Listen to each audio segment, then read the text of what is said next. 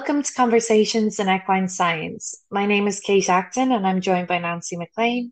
And this is the podcast where we take equine research and try and make it accessible to horse owners and enthusiasts. Please remember with each topic we discuss that your horse is an individual and you should seek professional advice before implementing any strategies. This week, Nancy and I will be discussing a webinar that we attended, and the webinar um, was originated from a research paper by Sue Dyson et al. So, Sue herself actually hosted the webinar in conjunction with World Horse Welfare, and it is based on her paper that is called Do Owners Recognize Abnormal Equine Behavior when tacking up and mounting, a comparison between responses to a questionnaire and real time observations. So, what they did was they asked owners a series of questions about um, behaviors their horse may or may not display when being tacked up. And once the owners had completed the questionnaire, they then had them tack up the horse, and a veterinary professional observed them and documented whether those behaviors occurred or not. Um, Nancy, you've got a little bit more of a background on Sue and her experience in this area. Yes, um, Sue is an internationally renowned veterinarian.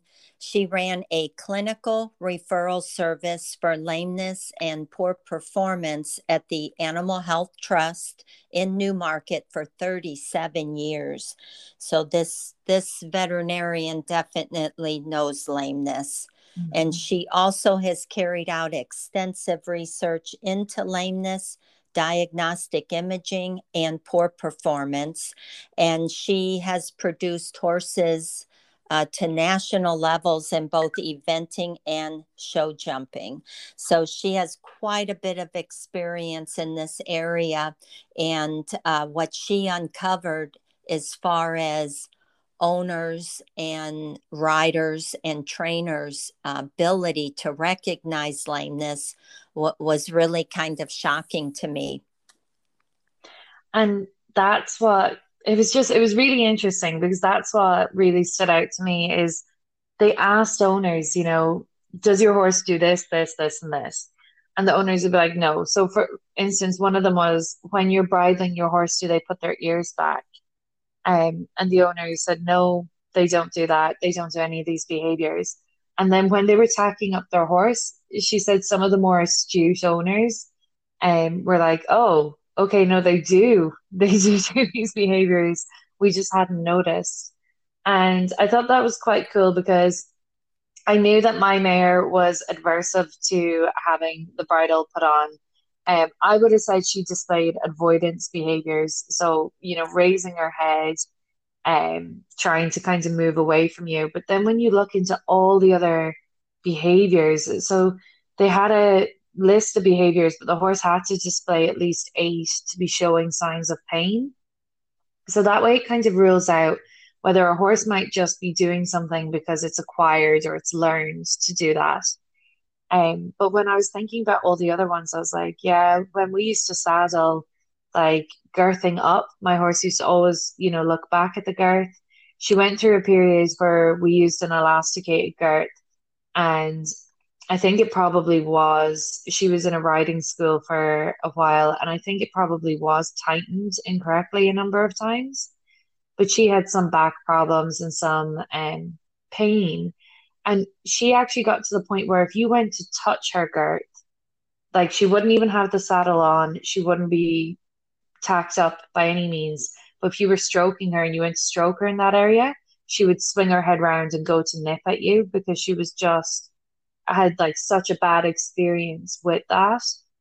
So I thought this was particularly interesting because sometimes we kind of take it for granted and we think these behaviors are normal, not in B's case where she was, you know, very clearly being like, do not touch there. But you know, horses that are like raising their heads when you try and put the bridle on, you know, how many people think that's normal?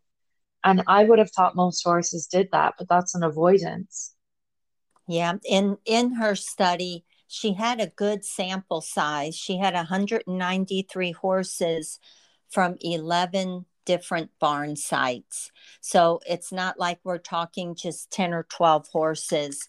And of the sample group, 34% of owners reported that their horses demonstrated abnormalities of behavior for tacking up.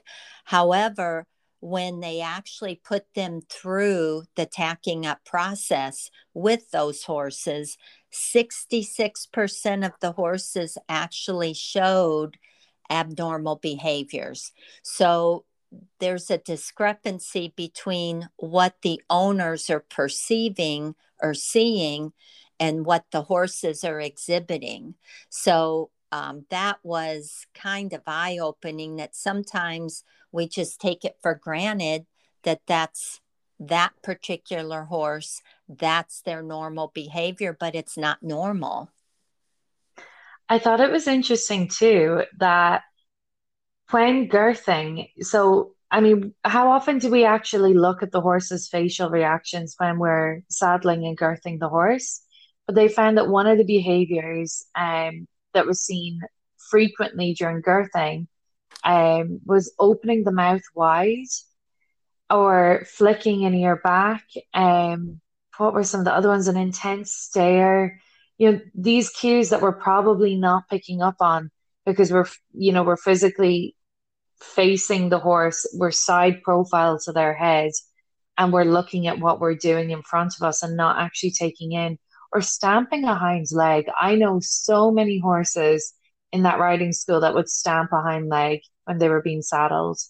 Yeah, and that girth region hypersensitivity was number one. And I am guilty of this. I put my girth way too tight because of from being on the racetrack. We used to bring up that girth we would call it cutting them in half because when you leave the starting gate, you don't want that saddle to slip. You want it to be on firmly. Mm-hmm. Well, you don't need it that tight. And Sue made a you know special statement about that. Just make it tight enough that it's not going to go anywhere. And then be aware of the ponies or the horses that might blow out when you are girthing you know, walk them a little bit, and then always check your equipment before you get on. Because they're double girthed, aren't they? Or it's not a on the race course. Isn't there something else you put on over it as well? Yeah, during the actual race on the jockey saddle, there's an overgirth. So you have you girth up the the racing saddle and then you put an elastic overgirth around the saddle and the trunk of the horse to make sure that saddle doesn't go anywhere. But when you're just exercise riding in the morning, you're in an exercise saddle, which is like maybe it has a quarter tree in it and it's a flat saddle, but you do have normally an elastic girth. But I you usually bring it up while you're walking out to the track. So you're on top the horse. And while they're walking, they're less likely to be blowing out, and you can pull that up on both sides evenly. But um, I don't know, just from going from the track to then regular riding, you don't need to have it that tight. And I was guilty of that. And my pony taught me she doesn't like an overly tight girth. And um, so that is so true, though. She's much happier when I just do it to the point that it's not going to slip. And this, I think, I mean, that's something that we kind of learned the hard way as well. It's what type of girth are you using? Mm-hmm. What saddle are you using? You know, so many people aren't trained in saddle fit um, I mean, loads, you know, the majority aren't trained in saddle fit, but how many owners and riders can actually, you know, evaluate if the saddle fits properly? It's, and it's just such an important area.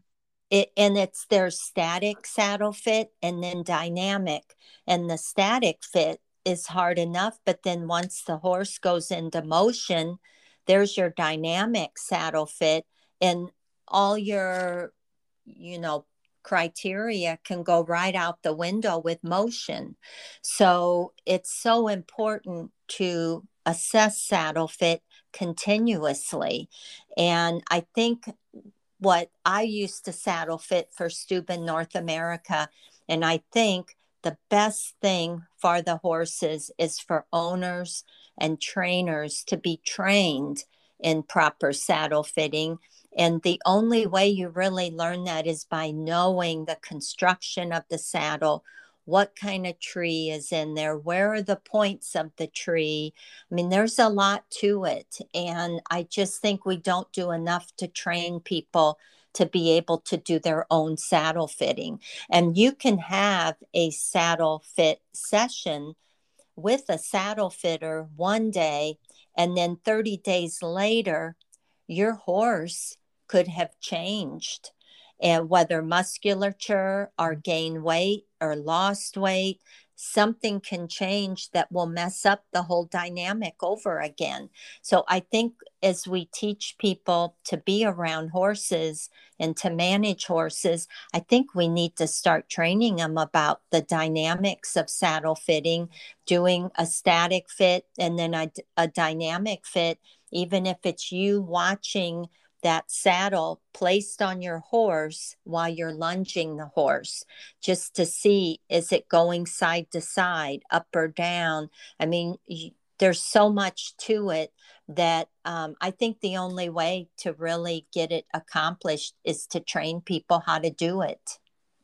Definitely. How often nancy would you recommend that you have your saddle checked for its I, fitting uh, every time I tack my horses, I go through a little bit of a saddle fitting because this time of year, it's spring here in America. They're putting on a little weight. Um, you know, you always want to keep tabs because a little weight gain, a little top line musculature, so many things are going to change the way that saddle fits and uh, you need to be aware of it and you might have to put a grazing muzzle on one or maybe increase the workload. I mean there's mm-hmm. so much um, you can't do a saddle fitting every six months and know that in between time it's not creating pressure points.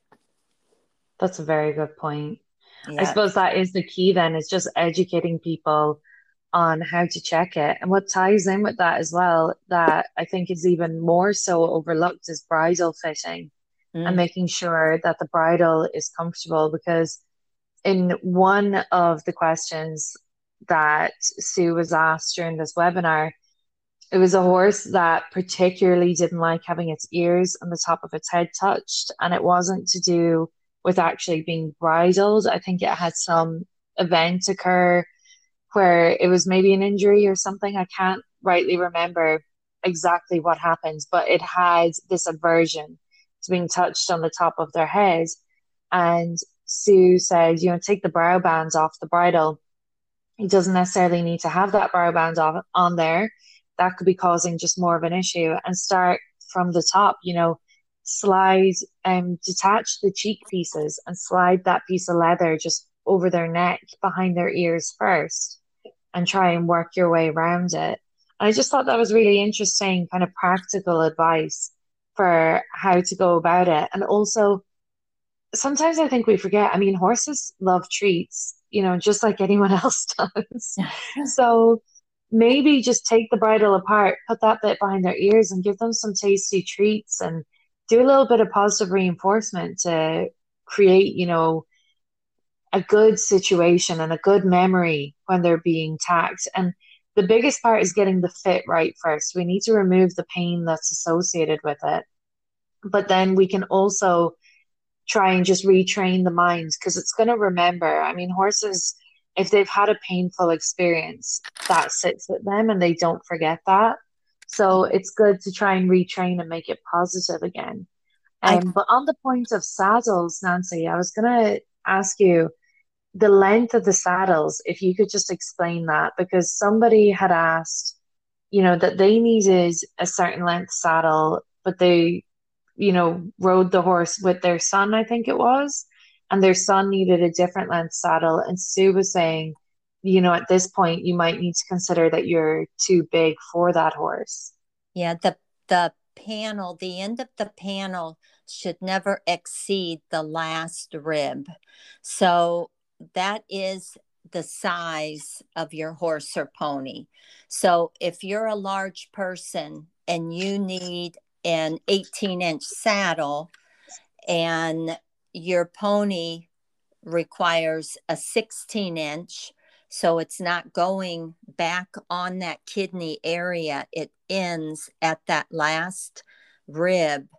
Um, and it, it's always at an angle, about a 45 degree angle, then, um, you know, you may be too big for that horse or pony and you need to to consider that you're creating pain or problems or pressure points in an area that's very sensitive to the horse and they also brought up mounting behaviors on the horse. And that is a clear indicator on whether or not your horse enjoys being ridden or not. And I think 13% of the horses in that study moved sideways away from the mounting block. And there were 4% that wouldn't even get close to it. And she said the swishing the tail, chomping the bit, yanking down on the reins, to- tossing the head, and needed to physically be held for the person to get on the horse. Those are all abnormal behaviors. Um, I think fidgeting, there were 26% of the horses fidgeted. Now, she said that could be a training issue, but all those other uh, characteristics or behaviors, she would attribute that to pain or not being comfortable to be ridden.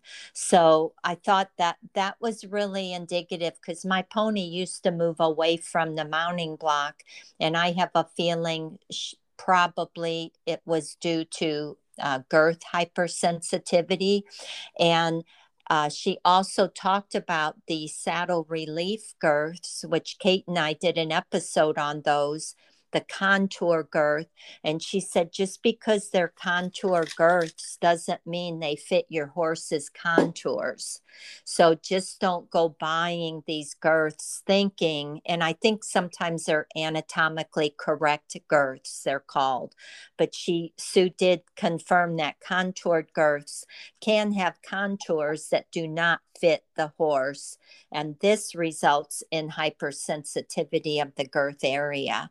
So everything we pick and choose and do, um, if you see an aversive behavior come about, especially over time, there's got to be a reason for it because they also pointed out that um, horses can get into a learned helplessness mm-hmm. or a kind of they people called it lazy but these are flight animals. They're not necessarily designed to be lazy. So then you have to question you know what's going on here. And i think you know we've kind of touched on this before i think where you've said you know you found that niche in particular for your pony that they were interested in like um pulling the cart yeah. Um, so finding, you know, your your horse might not like jumping. You know, they, they just they mightn't enjoy it. They might find it uncomfortable. They might find it painful for whatever reason. Sometimes we do have to consider like just because we buy a pony that someone says is an all rounder doesn't mean that horse is going to enjoy everything. And I spent years like with our horse just in that mindset because i mean even the terminology we use you know you break a horse to train them. So you're in this constant mindset that you need to almost like win a battle every time. And it was as i got a bit older that i realized she doesn't like being ridden. Like mm. whether it was pain induced or not she absolutely does not like being ridden and she makes it very clear that she doesn't. The only times that she's been really relaxed and hasn't minded is like the odd time that I used to just go bareback with a halter with her. But even then, I mean, you've probably got about 15, 20 minutes and she's done, and she might try and, you know, give you a buck at that point. or, as I was telling Nancy before, her favorite thing was to lie down. Um, so definitely easier bareback to navigate if she lay down than when she did it and there was a saddle on. I always had those moments where I was like, oh my God, she's going to break the saddle. but I just realized over time, and I was like, you know what? We're just, we're not going to ride you anymore. Like, she doesn't enjoy it. So she's in her 20s now, and I like to call her our big lawnmower. well, she's living a life of retirement. well, and you know, they said 78% of these horses in this study their saddles didn't fit. Yeah. and the pommel was too low in 21% of the cases well if the pommel's too low your cantle's too high. So it's all a balancing act and then bridging occurred in 14% now bridging is where the panels lose contact with the back so it might be making pressure points towards the front and the rear of the saddle with nothing holding or supporting that in that panel is bridging then. So there's mm-hmm. so much. I mean the tree points were too close to the scapula in 9% this just dro- drove me a saddle fitter crazy so i will say if anybody has any saddle fitting questions go ahead and send us an email and i'll have a look or send pictures and i can at least kind of guide you to what might be the problem. It's hard to do with photos and videos because it really helps if you can run a hand to the contact points of the saddle to feel it for yourself. But sometimes with motion, you can tell the saddle's rocking back and front or side to side. And sometimes the saddle is just slipping to one side. And so those are all instances where something's not right because a saddle is like an airplane. There should be no pitch or roll or yaw or any of that. It should just pretty much be level and supportive and protect the horse's back rather than do damage to it. And then, Nancy, you know, what's your take on people mounting from the ground? I don't like it because it pulls. It's an, yeah. I mean, unless you're very athletic and you have a um, a lot of body control, like a gymnast on a balance beam, uh, I don't recommend it. I don't do it. I I always I don't even put my foot in the stirrup to mount. I just go ahead and um, you know get on without using that. Now on the racetrack, we always got a leg up, so my horses are used to my weight kind of um, distributed by the saddle tree to go ahead and help myself on but um you know i really don't like all that weight going from the ground. Even if though my horses will stand for that i don't i just don't do that. I would definitely agree with you on that front. I always think it's better to mount from a block but just as you were saying that i got the best image of a jockey trying to reach those short stirrups if they didn't get a leg up well, and you know what? They've got spring. Those jockeys can spring onto the back of a horse like a vaulter. And that and always so nice.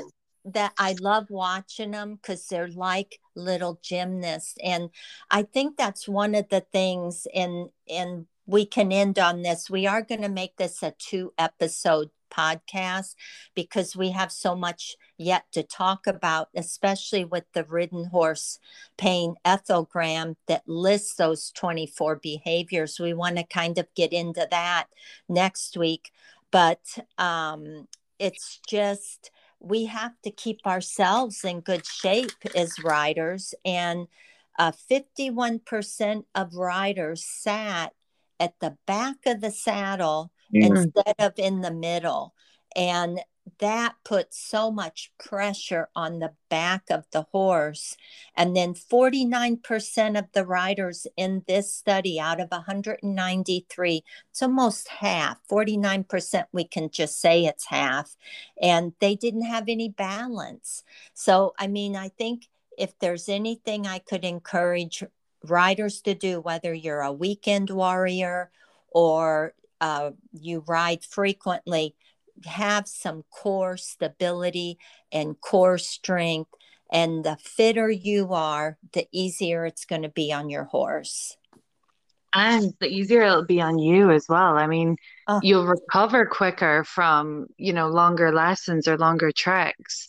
Yeah. But it was, I just gritted my teeth like when I heard that so many people that are sitting so far back on the saddle and that it just reminded me of you know, it's it's one of those kind of touchy subjects, but where we have horse riding as a tourism and people aren't trained, you know, how to sit or how to posture, and you just watch them like a sack of potatoes on the horse, and it's like, oh no.